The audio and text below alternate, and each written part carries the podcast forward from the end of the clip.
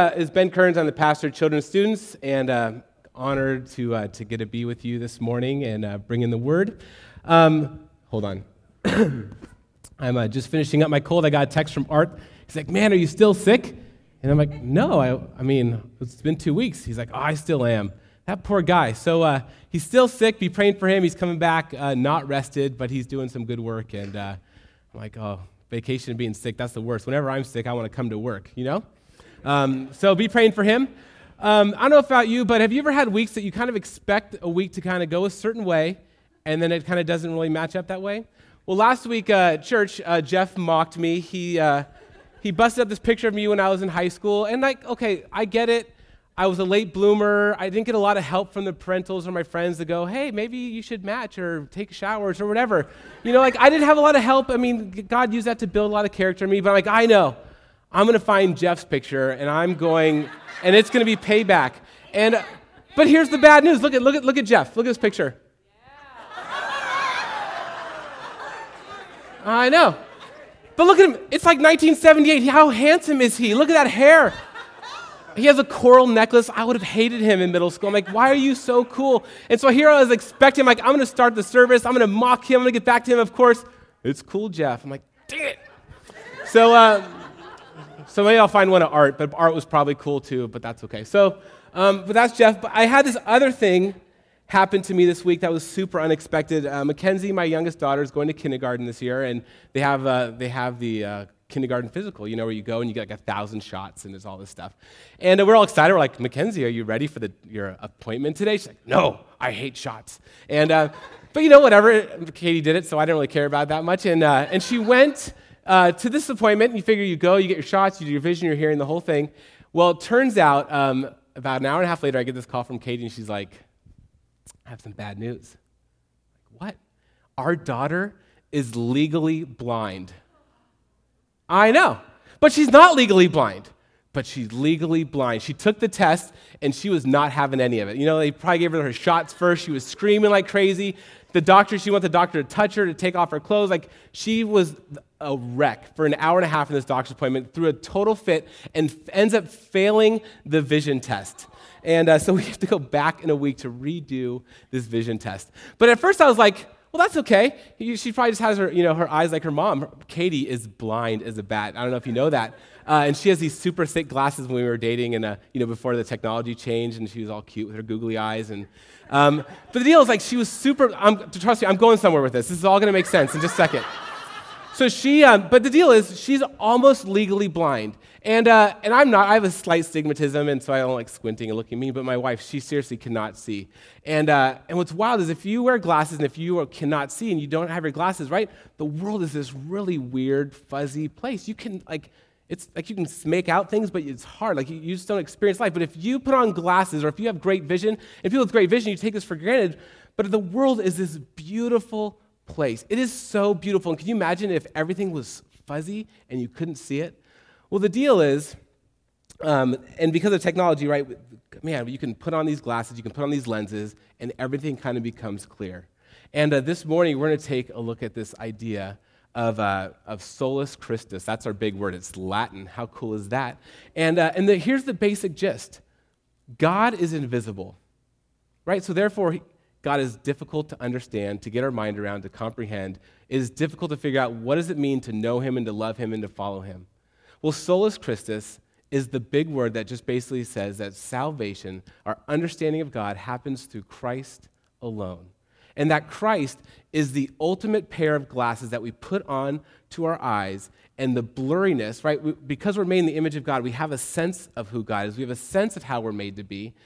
But through the lens of Christ, we now have this picture of who God really is. And so this morning, we're going to unpack this really exciting Latin word, solus Christus. Sound fun? Yeah, Latin. Woo, so good. All right. Well, let me pray for us, and then uh, we'll hop into our time together. Heavenly Father, I thank you for this morning and uh, this opportunity to be together as a church. I thank you for um, your scriptures this morning, and as we unpack it, God, I pray that you would. Um, boy, help us to uh, get our head around a really hard and difficult topic, I think.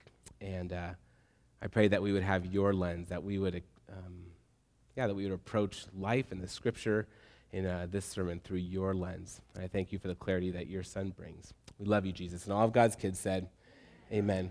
All right, so before we hop into this big word, the big word, solus Christus, it's a Latin word, and it's one of the five solas.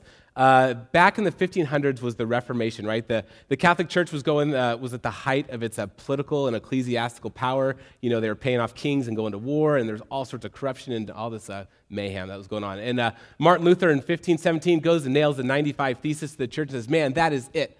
We're, and, uh, and the deal is, he didn't mean to like blow up the church. He wanted to reform the church. He loved the church, but he he said, "Man, there's some things that need to change." And the reformers they kind of came together and they came up with these five solas that basically is the foundation of Protestantism. And, uh, and actually, the Catholic Church did some reforms after this and moved this way too. Uh, but the five solas, the foundation of, of Protestantism, are these they're sola scriptura, which means that is scripture alone that defines faith and practice, right? It's not the church, it's not tradition. The church and tradition inform, but at the end of the day, it's scripture alone, right? And then it goes on to sola fide, which means that it is justification through faith. It is faith that makes us right in the eyes of God. And it's sola gratia. I don't even know that's how you pronounce it, but it's by grace that which we are saved, right? It is not the good works, it's not the good things, it is not selling indulgences, right? It's not doing all this stuff that, that gets us, but it's by the simple grace of God.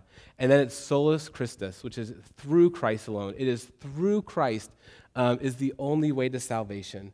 And then the last one is soli Deo Gloria. I don't even, whoo, soli Deo I don't even know. Handel's Messiah would be great if it was playing. But that just simply means that it's, it's for the glory of God alone. And it was simply saying, right, at, at the time of the 1500s, the Catholic Church was this huge, bureaucratic, powerful monstrosity. And uh, the reformers cut through this and said, man, no, it is through Scripture alone. It is by faith alone. It is by grace alone. It is through Christ alone. And it is for the glory of God alone. And, uh, and that is good news. Um, but here's the deal this term, solus Christus, through Christ alone, in our context, right? If you think, man, Jesus is the only way to salvation, well, that's a good way to end a conversation and lose friends, right? Um, but here's the deal, and what we're going to take a look at, my attempt for us to wrestle with this morning, is this idea of solus Christus, through Christ alone, is actually freeing news. So the, so the good news, I mean, so the big word, solus Christus, that's basic, right? It's the, the church has believed it for all time.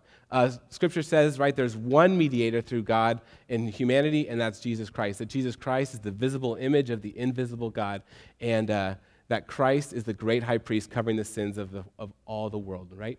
And so it's not a complicated uh, concept. The big word is not complicated. It is through Jesus Christ alone. The challenge, though, then becomes what in the world do we do as sophisticated Marin County Christians how do we deal with this concept in this very complex postmodern world that we live in? And I'm glad you asked. So, we're actually going to spend the rest of our time together not looking at the big word because we know what it says, we know what it means, we just don't like what it means, uh, and look at the big difference. And here's the big difference it's very simple.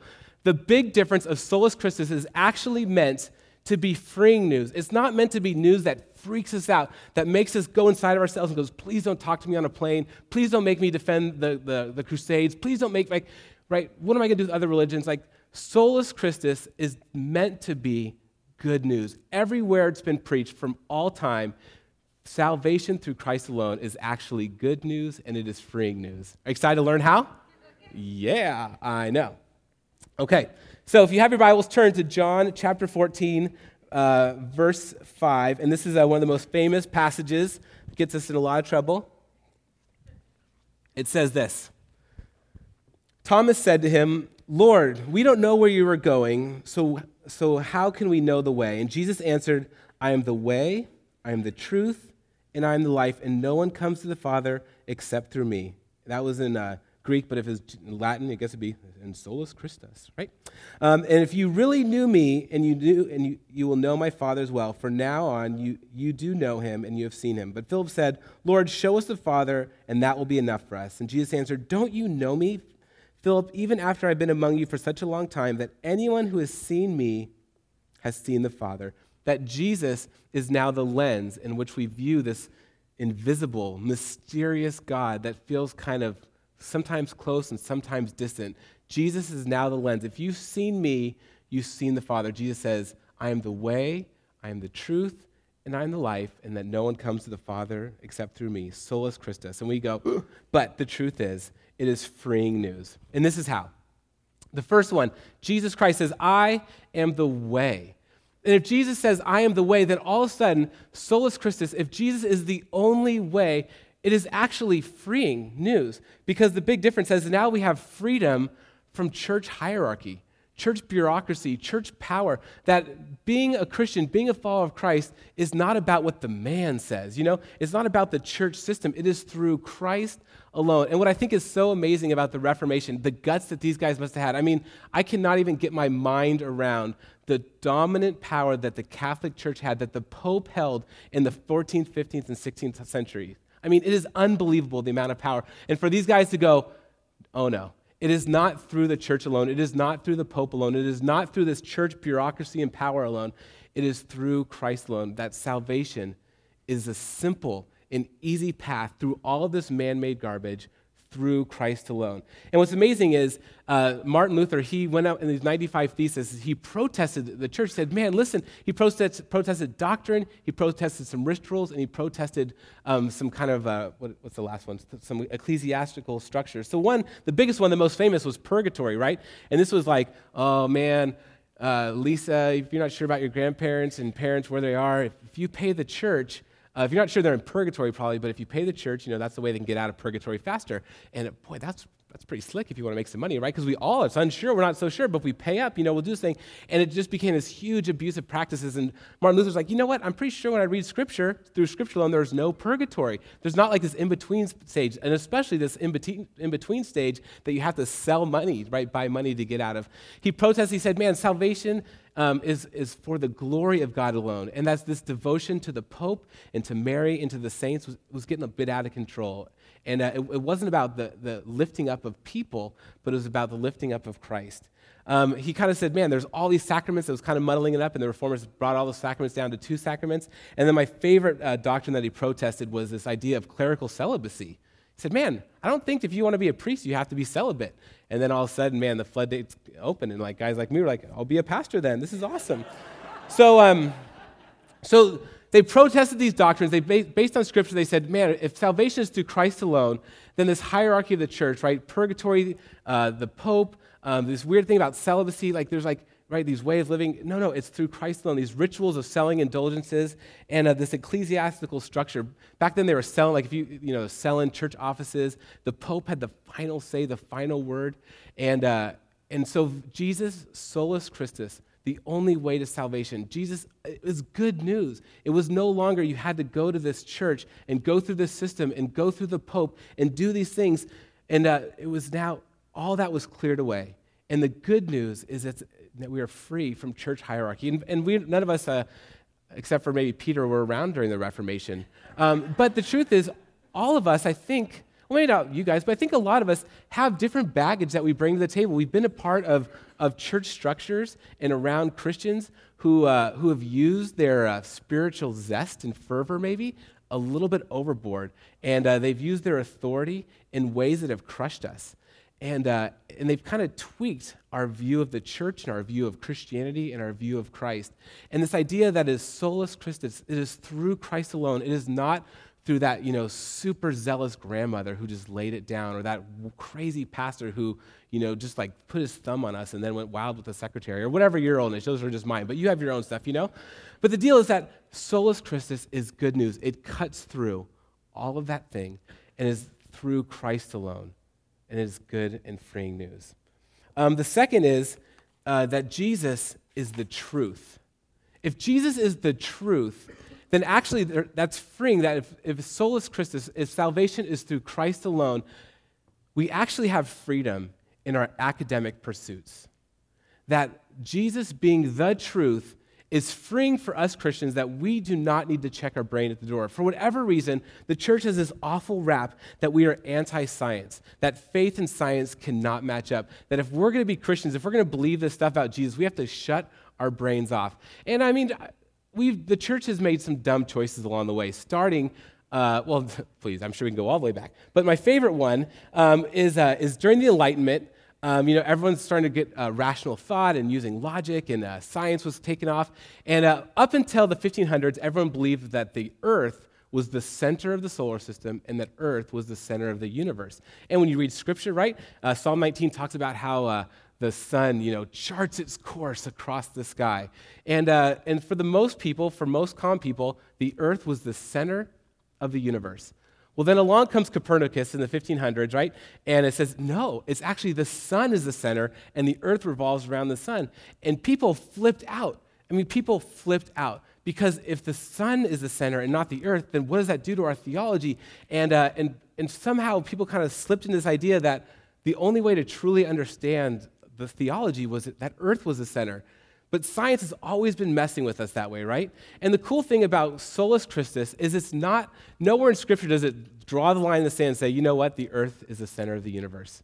How rad is that?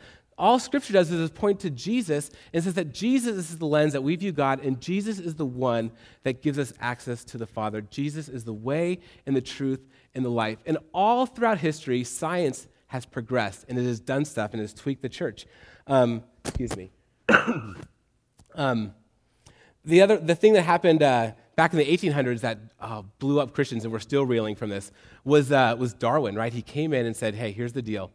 When you look at animals, it looks like there's all these adaptations and things that are happening, and, uh, and maybe God, maybe the earth is older than 10,000 years, and maybe uh, seven day creationism didn't happen, and maybe there was all of these plants that mutated and changed and, and uh, through um, I forgot all the terms, you know, but, you know, yeah, evolution and uh, natural selection, all that, you know, maybe this was the case. And, uh, and fossil records were starting to show up. And all of a sudden, people were like, oh my goodness, the earth is really old. And Christians were like, whoa, the Bible says seven days. They mapped it all out. Adam was born at like 10,012 BC. They know the math in March. You know, they figured it out. And all of a sudden, Christians we got hosed because we're like, what do we do? We were told that the creation happened in seven days, and now we have someone going, oh, the fossil record and evolution, and we freaked out. And uh, some Christians drew the line in the sand and said, man, that, I'm not going there. I'm not even going to engage science and biology, and then and we're done. And, the, and as, uh, as science has evolved, and as genetics has evolved, and astrophysics has evolved, all of a sudden, uh, I mean, Darwinian evolution has, has taken, a, taken a beating. Uh, but the bummer is the Earth and the universe is being affirmed that it is really, really old. There's like red light and blue light shifts. I don't even know all that stuff. I wasn't paying attention in college for that class. But if you are into science, it is unbelievable. And you realize the earth is inc- and the universe is so complex. And what's wild is it is so complex that the most amazing, smartest uh, PhD scientists from Yale and Oxford and Harvard are like, it's way too complex. In fact, it's so complex that maybe there's a designer who put this whole thing together. And, uh, they're not, and they're not saying, oh, therefore Christianity is true, but they're going, DNA, astrophysics, the laws of uh, Newtonian physics, all those things are so complex that obviously a designer must have done something. And this deal is the Bible never defends and says, this is how old the earth is. Um, seven day creationism, uh, that's a whole different debate, not for this but it's poetry. And what Scripture is pointing toward is that God is the creator of all things. God is the one who is sovereign over all things. Our God is stronger than the sun God, than the moon God, than the ocean God, than the cow God, than all the other gods. Our God is stronger than all those gods. And, uh, and the creation debate, that's a whole different thing, not for this service. But the deal is, all of Scripture doesn't point to defending the age of the earth. All of Scripture points to defending that Jesus Christ is the Son of God and the way to salvation. And what's wild is um, back in the 1800s, uh, they started, they're like, well, okay, let's get after Christ too and after Scripture. And some of us grew up in a tradition where the Bible was this special and sacred and magical book. God like spoke it into existence and it's special. And, uh, and all of a sudden academia went after it with textual criticism, biblical criticism, historical criticism. And they're like, did you know that actually 30,000 people wrote these books and who knows what it means? And it's all complicated and it doesn't even matter because you know what happened after 100 years of going after it? They realized there was, it raised so many questions uh, that there were no answers. It was, became all subjective. And all the questions that it raised, at the end of the day, they never disproved that Jesus was a real human being that lived on earth, that died on the cross, and they never disproved his resurrection. Right? And so when we bank our academic pursuits on Jesus Christ, then all the stuff that science is going to throw at us we can engage that. We can get after that. We don't need to freak out about that. We can be in dialogue and wrestle with that because Christ is all truth. And God wants us to engage academia. He wants us to use our brains. He wants us to wrestle with all of this stuff. I'm not a big science guy, so I go, Rah. but some of you really are, and you need to get after it. And some of the smartest people are getting after it. And we bank on Jesus Christ, boy, I mean, think of all the science that academia has thrown at Jesus for the last 2,000 years, and Jesus has withstood. Um, you cannot prove beyond a reasonable, I mean, like reasonable doubt that Jesus is exactly who he said he was, but you for sure cannot disprove it. And any uh, theological endeavor, any faith system involves some faith, but it is sure an intelligent faith and one that we need to be after. And here's the deal in the next 50 years, our world is going to get even more complex. Facebook and Twitter and social networking is changing how we view the church and how we view community. So, what are we going to do with that? What are we going to do when all of a sudden there's clones? when cloning happens, when I can have an own, my own Ben next to me. Yeah, that'll be rad. Um, and then I'll take pictures of him in junior high and make fun of him. And you know what? I have no idea what in the world that's going to mean. And, but that is where we are going. And we as Christians cannot put our head in the sand and freak out about the academic pursuit. But we do know that if, if there's clones, if aliens show up here someday, if we never gather in the church again and we only gather on Facebook chat rooms or whatever, we need to know that Jesus Christ is the truth, and there's freedom in our academic pursuits, and, uh, and we need to be after it. So, this idea that Jesus is the only way to salvation is actually freeing when we deal with academia. We do not need to defend seven day creationism, we don't need to defend the Crusades, we don't need to defend um, the Big Bang Theory, we don't need to defend those things. We point to Christ and who Christ is and what he has done in history that has been never been disproven. Does that make sense? Okay, one more. Oh, sorry, my mouth is dry. So Jesus is the way, and that I think hopefully gives us some freedom from the church hierarchy. Jesus is the truth, and that should give us freedom in our academic pursuits. And lastly, that Jesus is the life. And I hope that when we get in our more postmodern context to realize that this idea of solus Christus, if Jesus is the only way, it's actually freeing in a postmodern context. And this is why it is freedom from our cultural uniformity. Yeah, is that, even a word? I didn't check. It doesn't sound right. Doesn't matter. Here's the deal we as Christians have this awful weight that we carry. We, we have this, like this guilt about the Crusades and the church and the Western church. But here's the, here's the truth of the matter the Western church has been out of power for hundreds of years. 50 years in its death throes and completely dead for 20 years. The Western church is not this uniformed political monstrosity, right? We now know that the world is incredibly small and we have access to the entire planet. And the Western world, the Western church, is not the hub of Christendom anymore. The hub of Christendom is in Africa, it's in Southeast Asia. That this idea of Jesus is not this suburban white manifestation of the world. And we want the whole world to become white suburban Christians who sing holy, holy, holy. Right? There was a time when that's the thought, and people would go and do missions across the, you know, overseas, and they would go and they would translate their hymns into these different languages, and they would try to like make Aboriginal people wear suits and ties and the whole deal. But we figured it out. We understand that every culture has a different context, and the deal is that every cultural context is express is their worship and their love and their affirmation of Christ differently. And we don't need to freak out that, oh, Jesus is the only way, is this weird Western, white, suburban version of Christianity. We are free from this cultural uniformity that we feel. If I share the gospel, if I'm sharing what Christ is doing in me, there's this angst that we feel like, and if you really get it, you are going to have to be like me. Right? And there's this angst, and you go, well, I don't really want to be like you. I don't, I don't share your politics or your worldview or your cycling habits or whatever your deal is. Right? That, uh, that we and there's this angst, but, but freedom in Christ is, uh, is the solus Christus. If Jesus is the only way, then we're free that we don't need to help people become more like me or more like us. We want to help people become more like Christ. And as we get a picture of the whole world, we realize that Christians and Christian discipleship looks totally different. But what is so such good news is that the gospel of Jesus Christ has proven to be good news in every culture in every context, in every time period. It's not just a Western thing. It's not just an American thing. It's not just a Marin County thing. It is an African thing, a Southeast Asian thing, an urban thing, a poor thing, a rich thing. It is the thing, and there is freedom in that. I think what is wild is that is Jesus even does this. Jesus interacted with people based on their individual issues, their own background, their own stuff. Right? The rich young ruler comes, Jesus, what must I do to be saved? All right, smart Alec, sell everything. Whoops. Okay. Jesus, uh, the woman caught in adultery, what does he say? Hey, I don't judge you. Go and sin no more.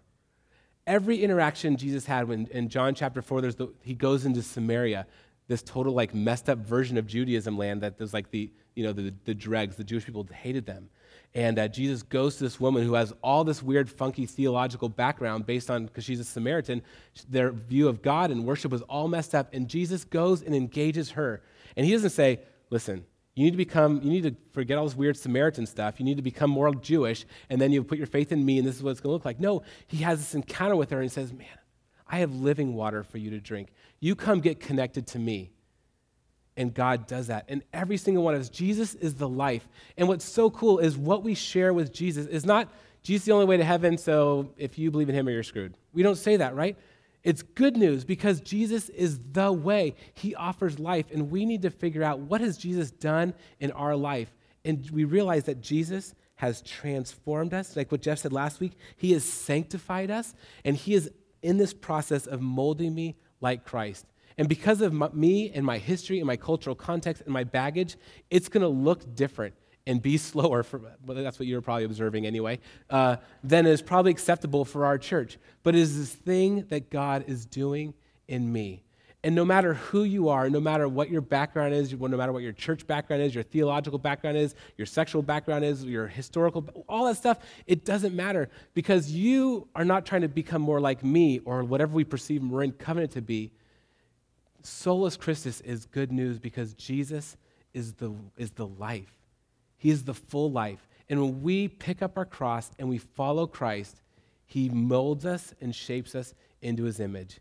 And what's wild is because of our context, and especially in a postmodern uh, context, post Christian context like Marin is, there's no Christian culture here. And it's actually kind of a cool thing that's not like, hey, you become a Christian, go to the family Christian bookstore, get your Bible, and uh, get a Precious Moments, and, uh, and make sure you listen to K-Love. We're like, what's K-Love? I don't even know what a Precious Moments is. I've never even been to a Christian bookstore. Oh, sweet. Right? We have this whole, we get to start from scratch. And uh, we get to say, man, no matter, sweet, you were a Wiccan last week. That's so weird. Okay, great though.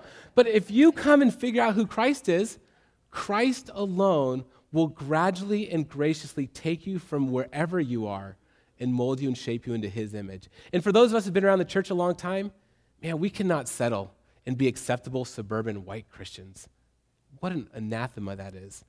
We need to continue to pursue Christ, to see him as the life, that we continue to pick up our cross and we follow him daily. Now, I know this idea of solus Christus, if Christ is the only way to salvation, boy, that, that is brutal and it is challenging and it is intellectually challenging, and we need to wrestle with that. But you need to know that in every context, all throughout history, this idea of solus Christus was actually freeing news. It frees us from the human bureaucracy of the church. Now, please, I love the church with all of my heart. We need the church. But the church and all of, we're just human beings trying to be Christ's body. And no matter what your church background is or church garbage that you bring to the table, man, the freedom is that it is through Christ alone. And if you are an incredibly smart person and you want to wrestle with the weird and scientific and deep philosophical things that we are going to have to wrestle with as a church, we do not be, need to be scared about what are we going to if we find aliens on another planet what's that going to do to our faith? We don't need to be scared about that because our salvation is through christ alone. And maybe jesus died for aliens i don't know. We'll have to figure that out someday if they ever showed up. I don't think they will that's just my own thing but they might but for the academic among us we have to go and be free in our intellectual pursuits we need to change the perception that the church is scared of science man jesus has withstood the harshest scientific critics, and there's freedom in that. And lastly, Jesus is the life. It is in him that life and salvation is found, not just for us nice white Marin County people. And if you're not white, I'm sorry, I just mean in general, demographically. Um, You know what I'm saying, Mo? We still good? Okay. Um, but the deal is, in every culture, in every context, in all of history, Jesus has been good news. And we share that with our friend. We don't need to make them become like us. We simply want to point them to Jesus, where we together pick up our cross daily and follow Christ as he gradually and graciously sanctifies us. And it is through Christ alone, solus Christus, that salvation is found. And for that, we get to be eternally, eternally grateful. I'm going to invite the band up. We're going to sing one more song.